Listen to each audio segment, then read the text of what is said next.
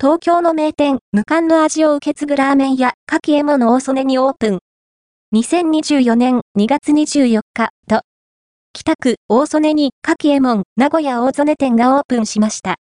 日本で最も食べるのが難しいと言われる東京、中野坂上の超人気ラーメン店、無冠の創業者と、かき小屋フィーバー、名古屋大曽根店オーナーが共同開発したかき塩ラーメンの新店。お二人からお話を伺うこともできたので、詳細をお伝えしていきます。